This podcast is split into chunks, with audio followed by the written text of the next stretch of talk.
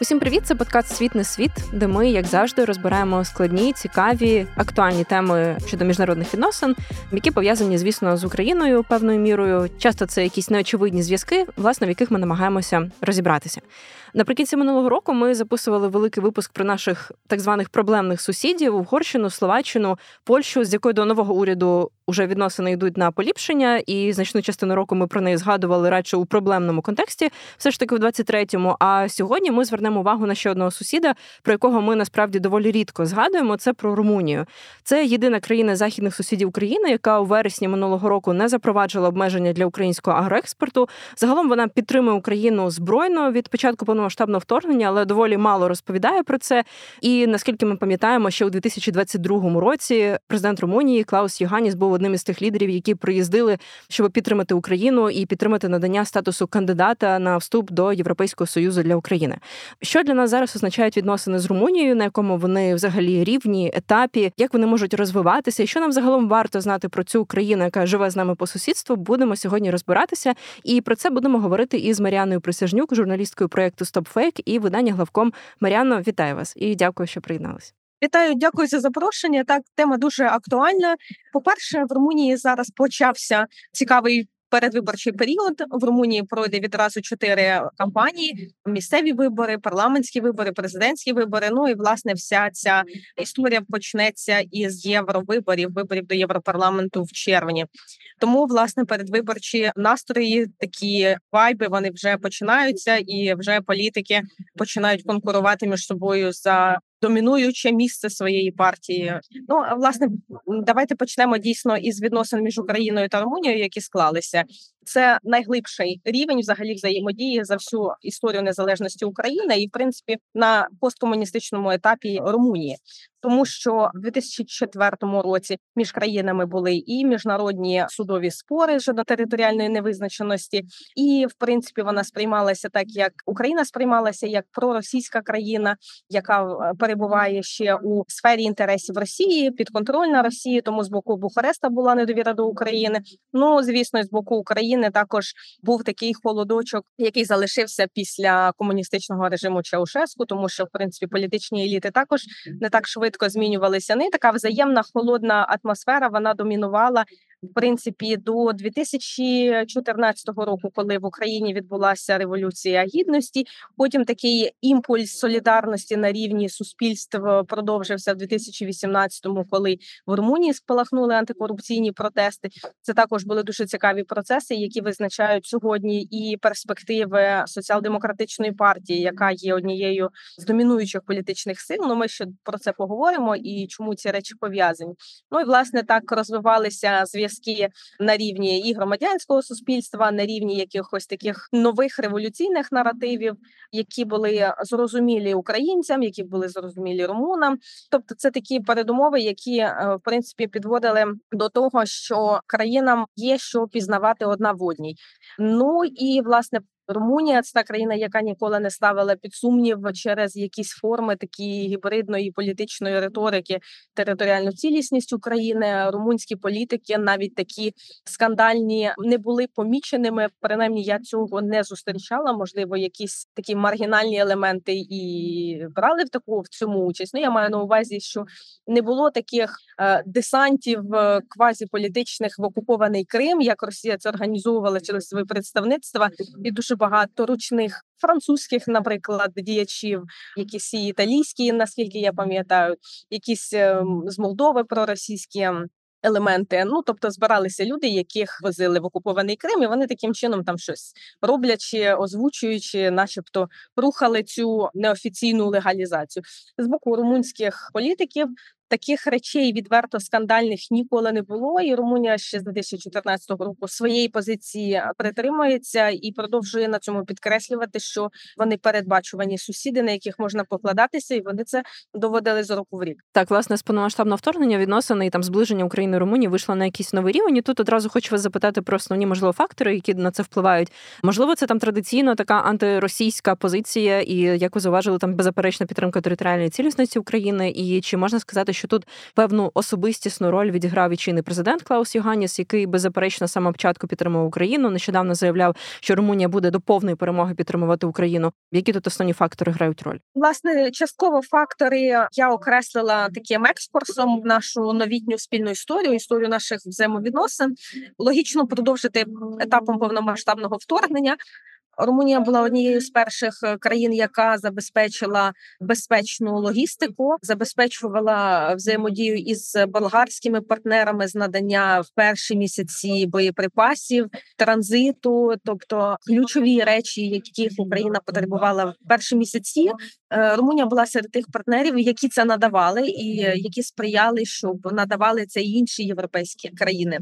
Тому з перших днів повномасштабного вторгнення Росії це наш гуманітарний тил і дипломатичний тил. Крім того, Румунія в рамках офіційної політичної риторики завжди підтримувала вступ України до ЄС та НАТО. І зараз, в передвиборчий період, це дуже цікаво вдалося їм капіталізувати на свій інтерес.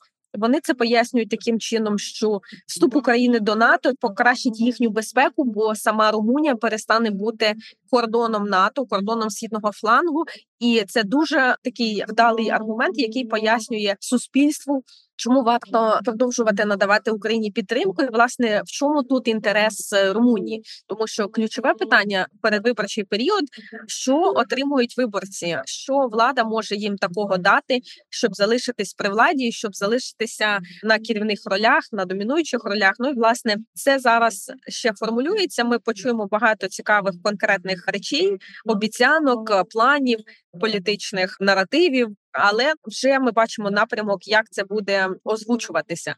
Ну ще зіграв Клаус Йоханіс е, ключову роль. Я думаю, що все ж таки країнах, які є членами таких серйозних альянсів, і вже понад 10 років, якщо не помиляюсь, у 2004-му Румунія стала членом НАТО Можливо, я помиляюсь щодо року точного 2007-му, здається, стала членом Європейського союзу. Ну, власне, вже зближення таке інституційне основне відбулося, і все ж таки такі стратегічні рухи всієї країни вони відбуваються, як правило, узгоджено відповідно до стратегії і партнерів, відповідно до безпекової архітектури. Тому, ну звісно, президент е, грає дуже важливу роль, і партія, яку неформально представляє президент, хоча він і не асоційована, має бути фігура відповідно до румунського законодавства, все ж таки також відіграє значну роль. Але я не думаю, що е, якби умовному лідеру Румунії спало би на думку якось змінити стратегічний курс. Це би вдалося зробити дуже швидко, навіть протягом однієї каденції. Це неможливо, тому що політика в Румунії вона більш захищена демократичними інструментами, ну ніж, скажімо, в Україні, тому що є стратегічне планування на кожному рівні, є відповідальність на кожному рівні. Ну Румунія не вважається двохпартійною країною. Знаєте, це взагалі не європейська історія, на мою думку. Але от на на рівні такого парламентаризму можна порівняти з Польщею в деякій мірі. В Румунії теж домінують дві партії, але навколо цих партій є опозиційні політичні проекти. Ну сьогодні вони опозиційні, завтра вони деколи вступають в коаліцію час від часу. Ну тобто там є і партії національних меншин. Все одно всі головні процеси відбуваються навколо цих двох домінуючих партій. Ну і власне я маю на увазі націонал-ліберальну партію, яку неформально представляє чинний пан президент е, Клаус Йоханіс, і партія соціал-демократів, про яких ми вже згадували, від якої дуже ймовірно буде балотуватися нинішній заступник генерального секретаря НАТО Мірча Джоан. Так, давайте ми до цього ще дійдемо, щоб ми не забігали наперед уже і не розкрили всі карти на самому початку. Я би хотіла трішечки повернутися на крок назад з того, що ви згадали, що Румунія від початку повномасштабного вторгнення є важливим політичним і гуманітарним тилом, скажімо, для України, але водночас тут варто згадати і про тил чи загалом допомогу військову, все ж таки. Але мені здається, тут цікаво звернути увагу, як загалом Румунія комунікує цю допомогу. Ми насправді практично не знаємо ніяких подробиць, що саме в яких обсягах Румунія надає Україні. Очевидно, це не розголошується, наприклад, з міркувань безпеки. Але з того, що ми знаємо, наприклад, Румунія ж стала десятою країною в межах програми Інтерфлекс. Вона також тренує українських військових. Так само в листопаді минулого року у Фетешті за 100 кілометрів від Бухареста на військово-повітряній базі з'явився центр для тренування українських пілотів на F-16.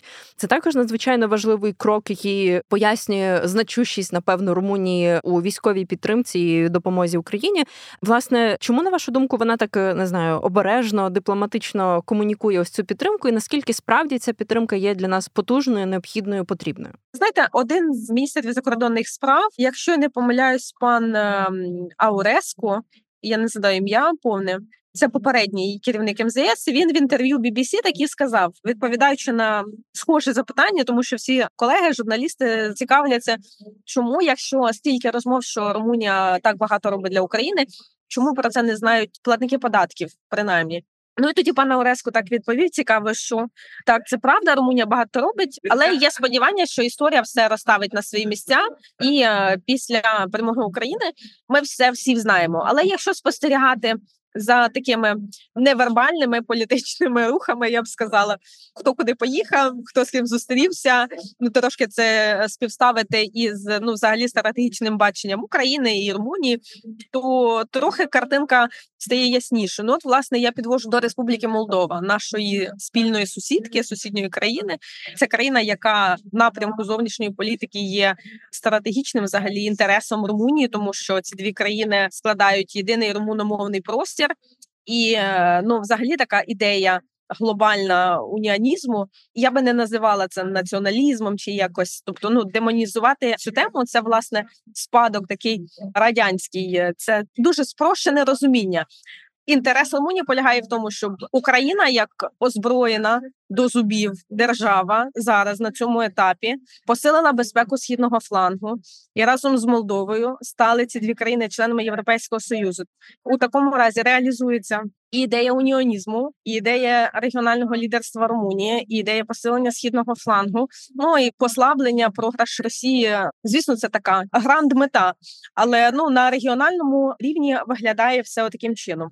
Тому це треба аналізувати, розглядати навіть в такому комплексі трьох країн. Ну звісно, не без участі і Великобританії і Сполучених Штатів, тому що Румунія є стратегічним партнером офіційно відповідно до укладених договорів, стратегічним партнером Сполучених Штатів в регіоні. Там знаходяться і американські війська, тобто на відповідних базах відбувається і тренування українських військових. Тому це все дуже така комбінація, не просто україно-румунська. Поговоримо докладніше про тему, яка стала суперчутливою, як я на початку згадала, вже з нашими такими проблемними в чомусь сусідами. Це тема українського зерна і власне транзиту імпорту. Я пам'ятаю, що коли почалась суперечка Києва і східних сусідів ЄС щодо власне цього питання, Румунія однією з перших була готова йти на компроміси. Власне, власне, коли почалася блокада кордону фермерами в Польщі, Румунія тоді почала оперативно розширювати свої транспортні потужності, і це власне те, що ви згадали, як те, що вона намагається все ж таки цю ситуацію використати певною мірою на свою користь. Можна згадати побудову автобану Вія Карпатія, розширення терміналу в порту Констанца. До речі, це рішення також викликає певні питання загалом до політики і розуміння Румунії ситуацію, тому що це такий можливо довгостроковий крок, який певною мірою можливо буде не таким актуальним уже після завершення війни тому тут йдеться або про те, що вони розуміють, що війна надовго, або потім будуть якось переналаштовувати його на інші функції. Взагалі тут хочеться зрозуміти, чим керується Бухарест в такій своїй політиці і пошуку компромісів, і розширення своїх можливостей, і використання цієї ситуації на свою користь. Чи тут є певне прагнення стати регіональним лідером, чи там мінімізувати будь-яку шкоду для власної економіки, чи мінімізувати суперечки з сусідами? Тобто, яка тут основна мотивація, як її можна збагнути, на вашу думку? Я частково з вами погоджуюся щодо інфраструктури і частково того, тому що ці речі політично значно ширші питань миру і війни. Це власне судинна система того, як будуватимуться наступні е, геополітичні проекти, партнерства. Ну, власне, я маю в першу чергу. Ви згадали про дорогу. Ну тут хочеться відмітити такий проект, як Тримор'я. Це і політична коаліція між країнами, це і геополітична коаліція. Вона має під собою красивий і історичний наратив.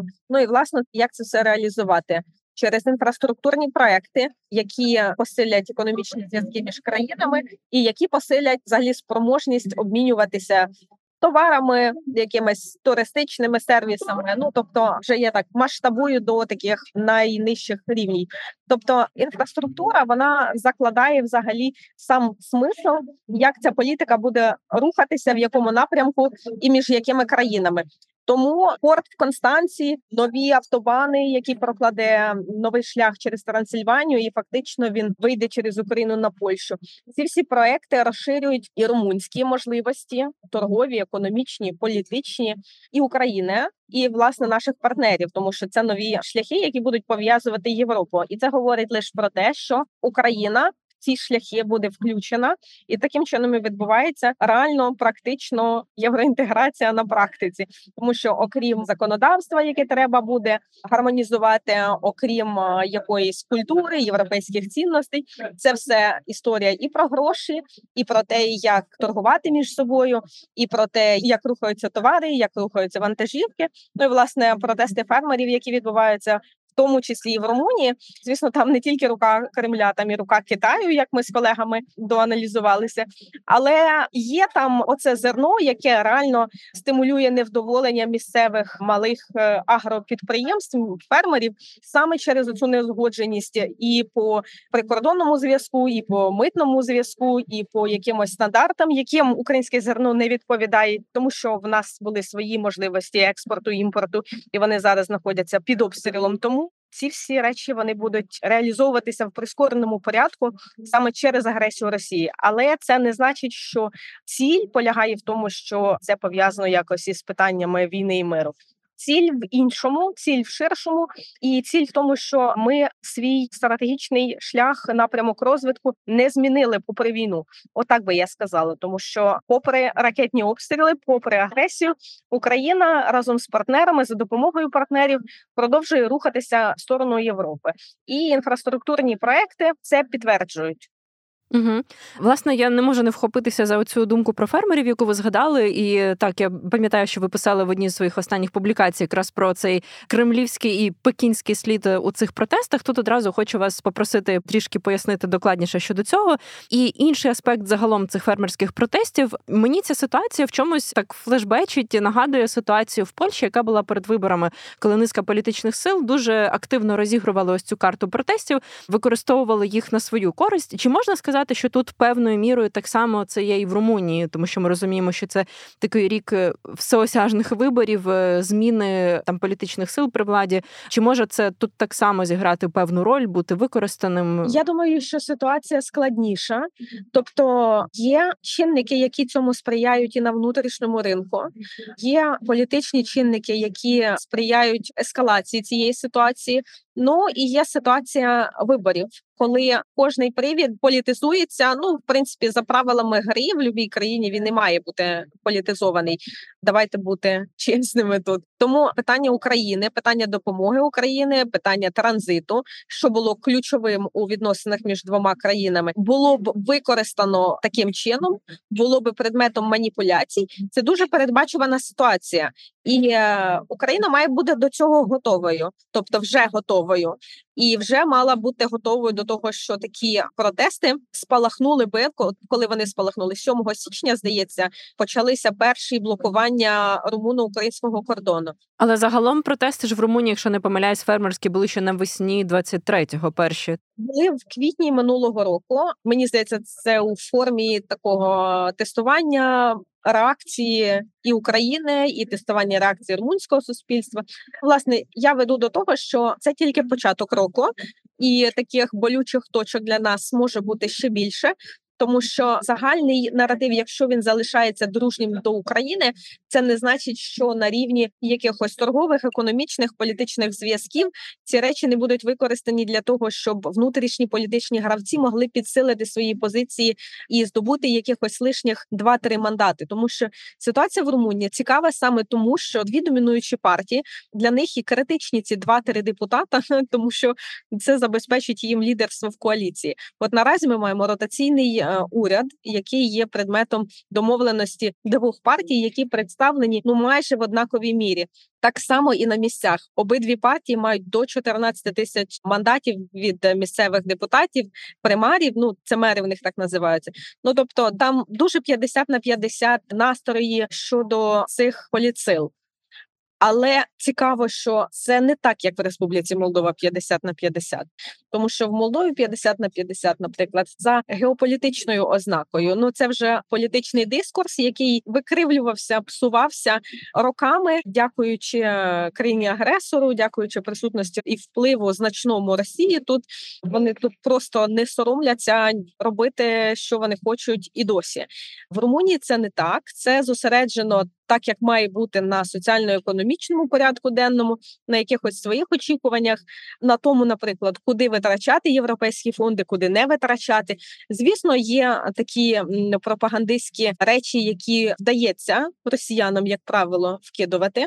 Про Китай ми ще поговоримо. Ну там просто робота трошки на іншому рівні стосовно Румунії ведеться, і е, якщо звернути увагу на такі можливі слабкі місця щодо російської пропаганди, то це, звісно, демонізація НАТО, демонізація Європейського союзу як інституції. Ну і гра на таких емоціях, що має на меті підірвати оцю довіру у європейську єдність, посилити позиції Росії. Тобто, чим менш проросійська країна, тим м'якіша російська пропаганда, і тим більше вона зосереджена на демонізації якоїсь третьої сили. Якщо Україна саме така крайня точка стосовно цих інформаційних загроз, то там вони прямо говорять: українців не повинно існувати, українці е, нацисти, сатаністи, Росія, ми там добро. Е, умовно. Ну я так дуже дуже спрощено, схематично зараз маю на увазі в Румунії. Така дуже відверта пропаганда не зайде, тому треба її пом'якшувати. Треба демонізувати опосередковано. Тому йде поширення наративів, які стимулюють зневіру в альянсах, в яких Румунія бере участь, антинатівські настрої, антиєвропейські. А щодо Росії, це просто забезпечення постійної систематичної присутності в інформаційному просторі. Ну такі вони там типу нейтральні. Насправді ні. Тобто ця гра має трошки більше змінних. Ну і є така думка, що це дуже залежить від того наскільки країна загалом має проросійську орієнтацію чи ні. До речі, тут мені одразу згадується, що є певна, мені здається, дискусія принаймні серед е, українських аналітиків щодо того, як взагалі сприймати, наприклад, певні політсили, про які ви згадували в Румунії, які мають відверто антиукраїнський там характер чи настрої. Чи можна говорити, що вони прям є проросійськими, чи вони є радше антиукраїнськими, але це не означає, що вони проросійські. Як ви це сприймаєте? От е, так само, як і російська методичка в Румунії так само це і відображається і на рівні таких активних заходів. Е, давайте їх так назвемо вже жорстко. Політичні сили, які реально очевидно підтримуються Російською Федерацією, лідери яких не соромлячись, відвідують посольство, роблять провокаційні заяви спільно із паном Кузьміним, послом Росії в Бухаресті. Ці політичні сили вони діють в рамках реалізації цієї методички Жириновського, Жириновського про румунський реваншизм. Тобто, вони їхня задача представити Румунію як країну, яка прагне окупувати частину сусідньої держави, напасти на Україну, зайти в Чернівці, зайти в Молдову, тобто окупувати Молдову, Україну, задавити Придністров'я так званий острівець руського міра в Бесарабії. Тобто, оце така канва, в якій вже далі розгортаються всі такі політичні акції.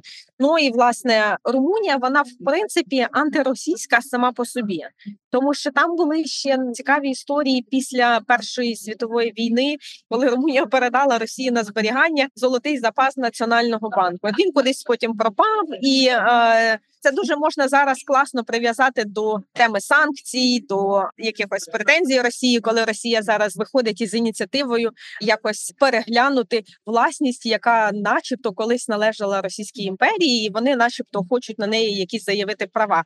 Була така новина. Я думаю, що з цієї точки зору оця історія про золотий запас, який Росія фактично вкрала в румунського королівства, вона була б дуже цікавою, якби на такий реваншизм у відповідь відповіла би Маша Захар. Києва. Тому що якщо покопати, там Росія по Румунії добряче пройшлася, і те, що дійшло засобами радянської пропагандистської історії, все, що залишилося, те, що Румунія це країна фашист, яка там воювала спільно з Гітлером. Ну тобто дуже багато країн час від часу опинялися не на добрій стороні історії, але в рамках румуно-російських відносин там дуже багато таких неоднозначних моментів, які були б неприємними в першу чергу для Росії, і в Румунії це все знають. В Румунії пам'ятають, що Республіка Молдова Молдова це є історично це велика нація румунів, які живуть в двох країнах, дякуючи окупації радянського союзу. Звісно, таких розмов, щоб переглядати кордони в Європі. В принципі, в Європі немає такі розмови. Веде тільки Росія. Але є певні речі, які неможливо заперечувати. Неможливо заперечувати те, що радянська влада створила оцю ідеологему молдовська мова для того, щоб підірвати румунську ідентичність. Не можна заперечувати того факту, що молдовська ідентичність ідеологема, яку створила радянська влада для того, щоб е, послабити позиції е, Румунії. Не можна заперечувати, що Росія продовжує окуповувати Придністров'я, щоб вибудувати оцей ще черговий поверх присутності свого впливу в регіоні е, через те, що вже і Республіка Молдова дивиться на Європу. Тобто історично це така матрьошка е, гібридна. Це зараз відсилка для наших слухачів до нашого подкасту, який ми з Маріаною записували минулого року, і дуже докладно розбирали усі ці нюанси пов'язані з історією Молдови і молдовською сучасністю. Це насправді дуже важливо, тому що, наприклад, мої колеги в Україні, які займаються іншими речами, наприклад, для них це відкриття. А чому це Україна відмовляється називати молдовську мову румунською? Тому що історично треба розуміти, як ця динаміка складалася, що немає молдовської мови, є румунська мова. Тому що Придністров'я, наприклад, це взагалі частина частина України історично, яка була відтяпана для того, щоб створити дестабілізацію в регіоні Бессарабії.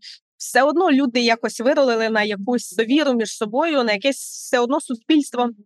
Відтяпали кусок Молдови від Румунії. Ну я вже так кажу, знаєте, дуже просто, але щоб ця динаміка відчулася, щоб послабити Румунію, знову не вдалося. Тобто, ця матрьошка, вона щоб одні слідкували за іншими, доносили на інших, щоб розбити якусь колективну ідентичність, щоб не було між людьми довіри. Це все дуже проста мета переслідувалася ще 100 років тому назад, так і сьогодні те саме, оце дороблення нації на якісь е, народні республіки, те, що вони намагаються зробити в Гагаузі, те, що вони зараз знову Придністров'я качають, це все закладає таку бомбу вповільненої дії, яка буде працювати проти посилення взагалі держави, проти її права справедливого бути регіональним лідером в тому чи іншому регіоні, і отакими методами. Ну це є гібридна війна, власне, яка мені здається, що вона розпочалася на другий день після розпаду е, радянського союзу.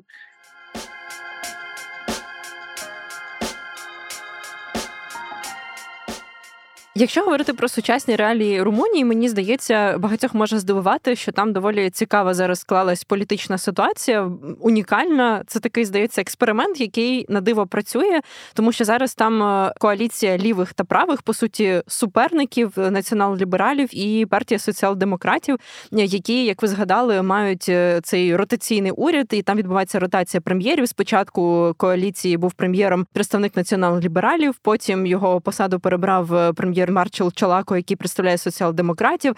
Як це взагалі працює, і наскільки така своєрідна політична магія може взагалі зберегтися і надалі після виборів, які власне відбудуться цього року?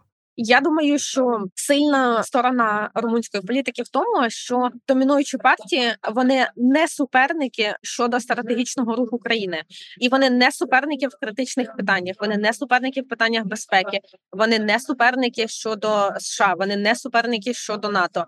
Питання в тому, що робити із ультраправими партіями, які фактично в сумі мають до 30% зараз, і як їх вивести потім на якийсь конструктивний діалог із суспільством, тому що це не секрет, що така методичка вона не розрахована на вибудову глибокого діалогу із суспільством, на е, реалізацію своїх обіцянок, взагалі роботу на свого виборця у подальшому. Це радикальні вислови для того, щоб привернути увагу тимчасово і збільшити підтримку, от в цей безпосередньо момент, безпосередньо в цей рік. Яку стратегію має ця е, політична сила? Наприклад, ну я дуже сумніваюся, що стратегія полягає в тому, щоб окупувати Чернівці, тому що одне діло говорити, а друге діло це реалізувати. Це неможливо. Ніхто на це в Румунії не піде.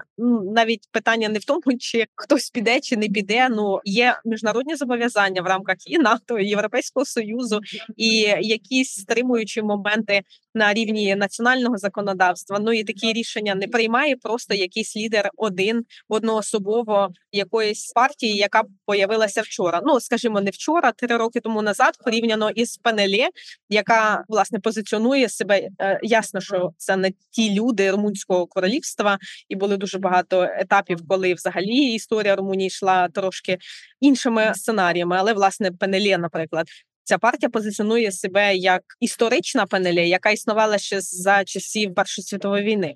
Тому румунські політичні еліти вони прагнуть обновити свої е, глибокі корні і розвернути свою політику на рівень такого наслідування, абсорбування всіх таких історичних здобутків, які вони мали протягом довгого досить часу. Це дуже амбітна така іміджева історія. Порівняно з цим, я думаю, що Аур і СОС, ці дві основні такі ультраправі проекти, вони виглядають дуже невигідно, і емоції вони завжди тимчасові. Питання в тому, що робити з 30% виборців, які все ж таки віддадуть. Ну ситуація ще буде змінюватися. Але якби вибори були, скажімо, там наступної неділі, як це подобається соціологам формулювати в своїх дослідженнях, що робити з цією масою людей потім, що вони власне хочуть, і як з ними взаємодіяти? Це велике питання, як вивести цю історію на конструктивний лад, і це потім буде друга серія, е, в якому вигляді ми побачимо європейський парламент.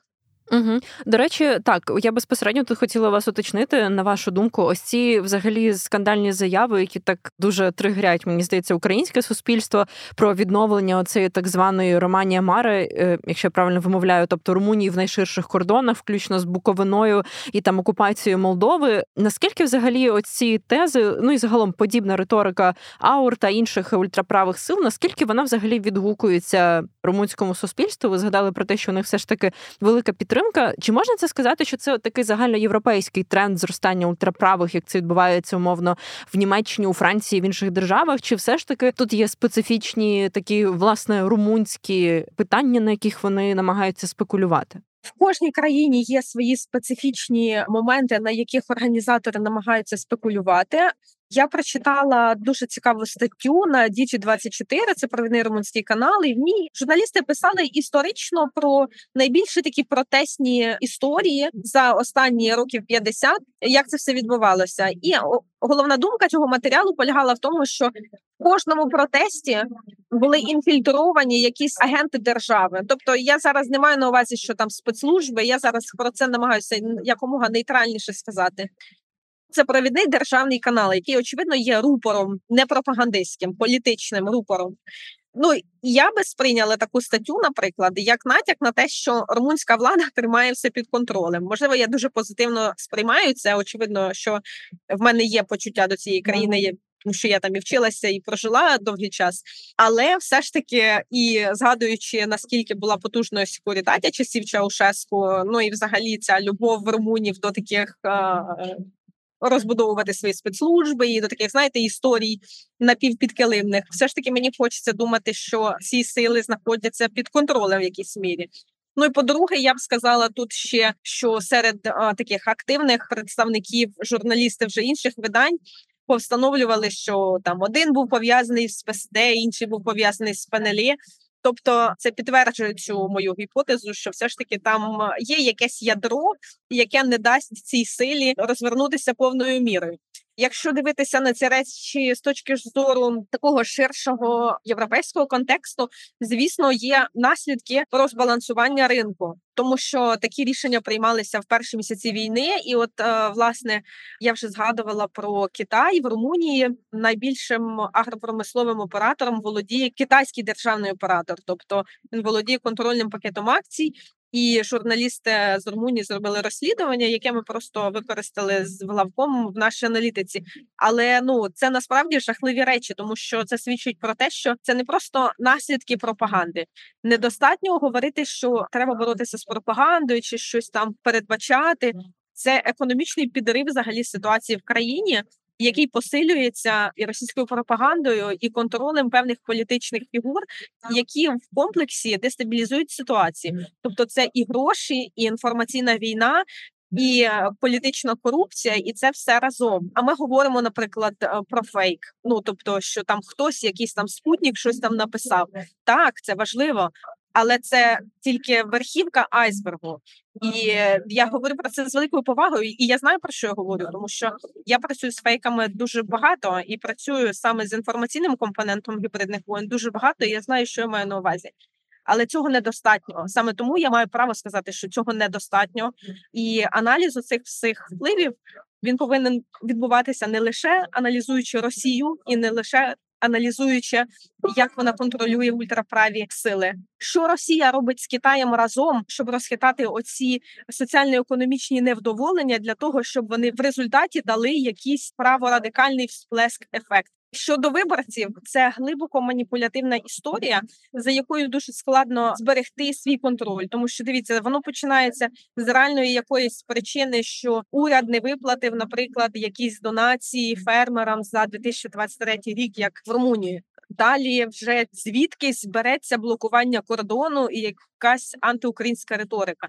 Тобто одне починає підміняти інше, і в такому вирі подій, в такій динаміці, в такому емоційному перепрошую угарі дуже складно звичайному виборцю, який не зобов'язаний знати кожну новину, яка виходить протягом банально зорієнтуватися, напевно, якось та в реальності там і зрозуміти, чим керуєшся. Це відповідальність політика не маніпулювати своїм виборцем і орієнтувати його відповідально це просто безвідповідальне використання свого становища. Взагалі про це можна говорити дуже довго і на рівні дуже широкого спектру відповідальностей. І я думаю, що в Румунії такі речі не можуть довести до критичних наслідків. Знову ж таки, румуни вони історично тримають ці речі під контролем. Румунський deep state він один з найкращих діпстейтів за часів Чаушеску там здається було таке дослідження, що кожен третій громадянин був місцевим секурістом, чекістом. Це просто не змінюється так в один день.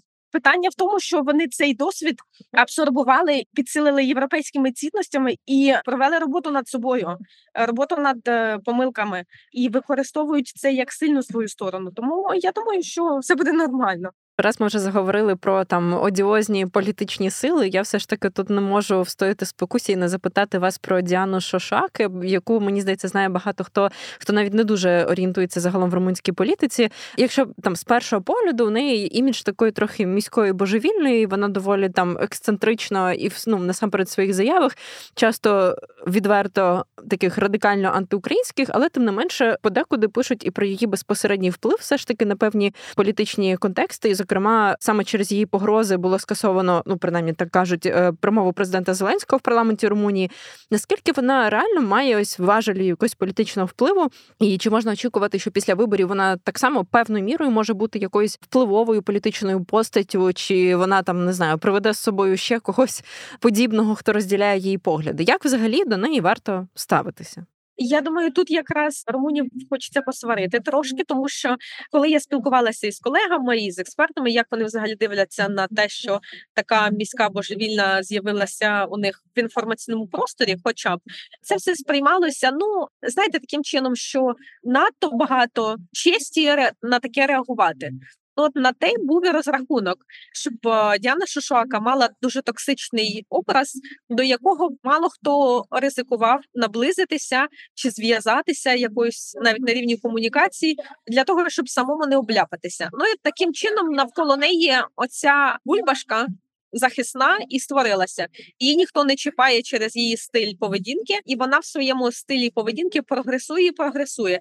Візит пана Зеленського в Бухарест, коли їй вдалося фактично цими погрозами зірвати його виступ в парламенті. Це тільки доказує те, про що я тільки що сказала, тому що це реальний імпакт вже. І я думаю, що це така стратегія насправді найменше я вірю в те, що ці речі не керовані і імпульсивні, і що це не сплановано. Тобто, отакі маргінальні випади, це якраз за ними стоять найкраща стратегія. Ну найефективніша, скажімо так, найкраща, можливо, не саме те слово, але якраз Діана Шишуака знає, що вона робить. А ті, хто недооцінив такий стиль поведінки, от до них питання: тому що вже Діана Шушуака разом із своїм колегою Георгієм Сімоном мають іще там з е, меншими трошки політичними проектами. На всіх вони мають 30%. Тобто там питання в тому, що є парасолька Аур, яка виступає зараз парасолькою для інших ультраправих проектів. І якщо вони об'єднаються, то вони візьмуть 30%, ну умовно на uh-huh. даний момент. Там більше, менше дивлячись, як ситуація буде змінюватися в найближчі місяці. Якщо вони не об'єднаються, то Аур має 18%. Але це теж багато, тому що сам Аур подвоїв свою підтримку за два роки.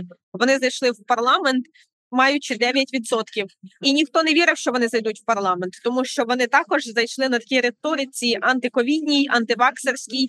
І для румунського політичного класу це був нонсенс. Просто ніхто не вірив, що їм вдасться зайти в парламент, і на них ніхто не звертав увагу. І власне Шишуака вона з АУ сама і зайшла. Потім вони імітували скандал між собою. Я переконана, що це теж елемент їхньої стратегії для того, щоб створити за рахунок її сенаторської позиції ще одну партію навколо неї, розвести цих лідерів і розкидати яйця по різним корзинам.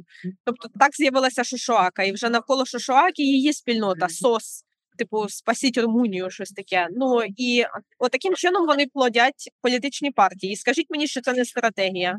Видається, що схоже на стратегію. Вони чітко розуміють, що вони роблять. Ну інша справа, чи спрацює це так на виборах, побачимо.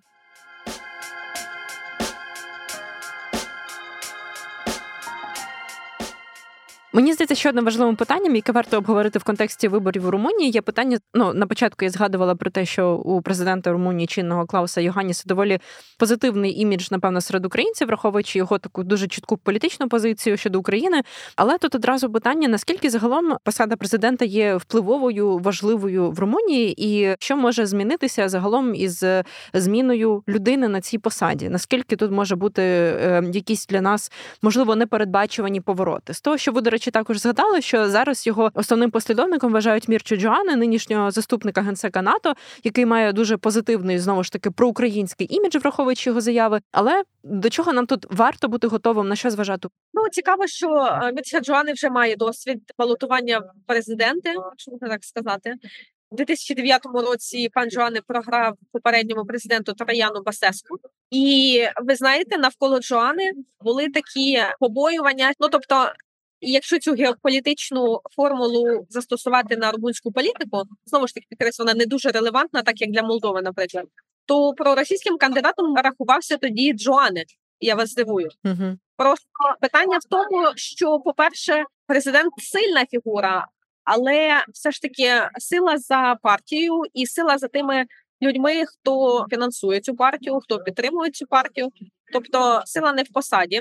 По-друге, що я хочу сказати, що фокусуватися на одному моменті дуже для нас було би невигідно, тому що знову ж таки, якщо в 2009 році він бажався проросійських, ну я навіть це в кавичках візьму, тому що ну наше проросійське румунським проросійським це різні речі.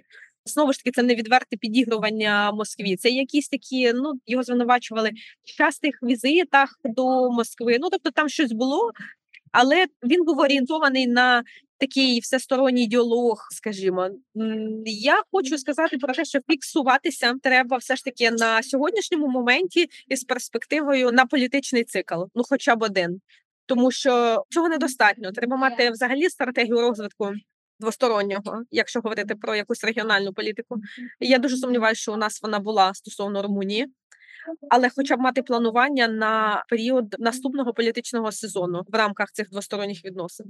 І дивлячись від того, хто буде чи представник ПСД, чи представник ПНЛ, мені здається, що все ж таки повернуться до таких домінуючих позицій соціал-демократи.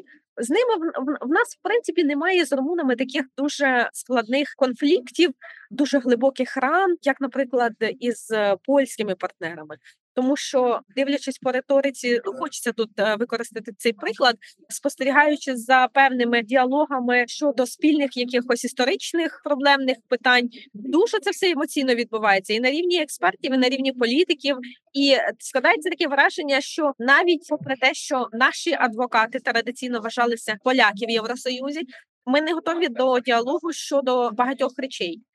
З Румунії в нас немає таких болючих точок. У нас були складні питання щодо шельфу в Чорному морі, який вони у нас відсудили. Фактично, у нас були проблемні питання щодо молдовської мови, так званої. У нас були проблемні питання щодо національної меншини, але це все не ті речі, які формують якесь ціннісне ставлення або ставлення на рівні ідентичності. Наприклад, що там це мі... ну, росіяни, це наші вороги. Ми про це завжди знали. Тобто, це речі, які ти відчуваєш взагалі в повітрі. Тобто, ну і ти відчуваєш це в спілкуванні, і коли там спілкуєшся з людиною, яка вийшла із того середовища що вона не визнає твого існування. З румунами в нас немає таких проблемних питань, навіть як ми маємо з поляками, з нашими партнерами. Ці речі, наприклад, з молдовською мовою, я дуже переконана, що в Румунії це, звісно, представлено як успіх румунської дипломатії. Я думаю, що це успіх української дипломатії. Чому тому, що ми це питання вигідно продали за щось логіка, що це наслідки радянської ідеології, радянської культурної окупації, експансії. Це всі в Києві розуміли. Ну хто не розумів і хотів зрозуміти, він відкривав книжку і потім розумів. Це все речі, проти яких у нас не було опору. Але ми це рішення не приймали. І з Бухаресту дуже часто лунали такі дзвіночки, натяки, вкиди. Вони зондували цю територію. А коли, а коли ви це приймете, це несправедливо до нас. Це так, але у вас же є посольство Республіки Молдова в Бухаресті. Тобто, це повинно йти було не з Києва. Це повинно було йти з Кишинева, з Бухареста, наприклад. Ну і воно таким чином ця ситуація і вирішилась. Майя Санду підписала рішення про те, що в Молдові державною мовою називається румунська. Тобто молдавани прийняли це рішення першими, і потім вже Київ сказав своє слово після переговорів із румунами. Тобто, бачите, я вже згадала, що варто слідкувати за такими невербальними рухами політичними. Оце дуже гарний цьому приклад, тому що це питання вирішило не просто міністр закордонних справ поїхав і він там щось добився, як це говориться в змі, як це спрощується в змі. Це неправильно, тому що Київ за це щось отримав. Я переконана, я вам скажу зараз, що на мою думку, це все було вирішено в трьохсторонньому форматі. Хто перший яке слово скаже, і як це потім вийде в змі. І те, що румуни з цього вийшли як дипломатичні боги, це також частина цієї комунікації, і це правильно так воно і має працювати, тому що деякі це технічні речі, які декому могли би видатися не дуже приємними, тому що ну це дійсно несправедлива історія до румунів. Але деколи дипломатичні торги, тим більше з боку країни, яка воює, вони мають бути жорсткими і в деяких речах цинічними. Це саме та історія, коли можливо ми цей цинізм е, тримали напругу до останнього, але ну він е, справедливий і виправданий. Україна від цього отримала і стратегічного партнера тому що це був шлях до посилення цієї довіри. Логістичні шляхи через Придністров'я. Якщо ви поцікавитесь цим моментом, то ми маємо наразі через окуповане Придністров'я транзитний шлях, який з'явився за дивним збігом обставин після того, як пан Зеленський відвідав Бухарест, і там було сказано, що тепер, дякуючи Румунії, Україна буде експортувати 70% свого зерна саме в цьому напрямку. А це через яку країну, якщо подивитись на карту, через Молдову. Ну у нас, звісно, є пункти пропуску і в обхід Молдови, і Сакча, і там Сірет, той же, який зараз блокують. Але про Придністров'я це взагалі то через Молдову. В нас більша частина кордону з Румунією, і це найкоротший шлях. Він зараз працює. Ми відновили міст, який був підірваний в перші дні повномасштабного вторгнення. Цей а, коридор хтось забезпечує безпеку від росіян, які там досі стоять. Тобто дуже багато питань, і я думаю, що ці всі речі вони пов'язані, тому що мова йде про вирішення дуже таких давніх речей, про які йшла мова, і час яких настав. Ну я думаю, що ми підійшли до таких відносин, коли у нас є одна ціль, і ці всі проблеми, чи м'яч на нашому боці, чи на їхньому, вони мають бути вирішені любою ціною, щоб ми могли всі спільно рухатися далі. Мені здається, це хороша нота, на якій варто напевно завершити нашу розмову на тому, що власне яким би не був результат виборів цьогорічних на різних рівнях у Румунії. вже покладено дуже хороші початки ось цьому порозумінню загалом між Україною та Румунією. Як ви згадали, відсутність там якихось фундаментальних розбіжностей щодо основних питань, зокрема, беззаперечна підтримка Румунії Україні у війні, це також надзвичайно вагомі речі, які однозначно гратимуть роль і надалі, і за які нам варто триматися, яким варто приділяти увагу. Маріано, дуже вам дякую за таку ґрунтовну, хорошу, всеохопну розмову. Звісно, все охопити не вийшло, але згадали, мені здається, багато важливих моментів про Румунію, про яку ми, до речі, в нашому подкасті взагалі говоримо вперше. з нами була Маріана Присяжнюк, журналістка проєкту StopFake і видання Главком. Дякую вам дуже, що приєдналися і поговорили. Дякую вам, до побачення. І дякуємо нашим слухачам, що традиційно слухаєте наші подкасти і там відзначаєте теми, які вам подобаються, і обов'язково пишіть нам у коментарях, які теми ще вам цікаво було би почути в нашому подкасті. Ми обов'язково будемо зважати на ці побажання і говорити про них у наступних випусках. Дякуємо дуже і па-па!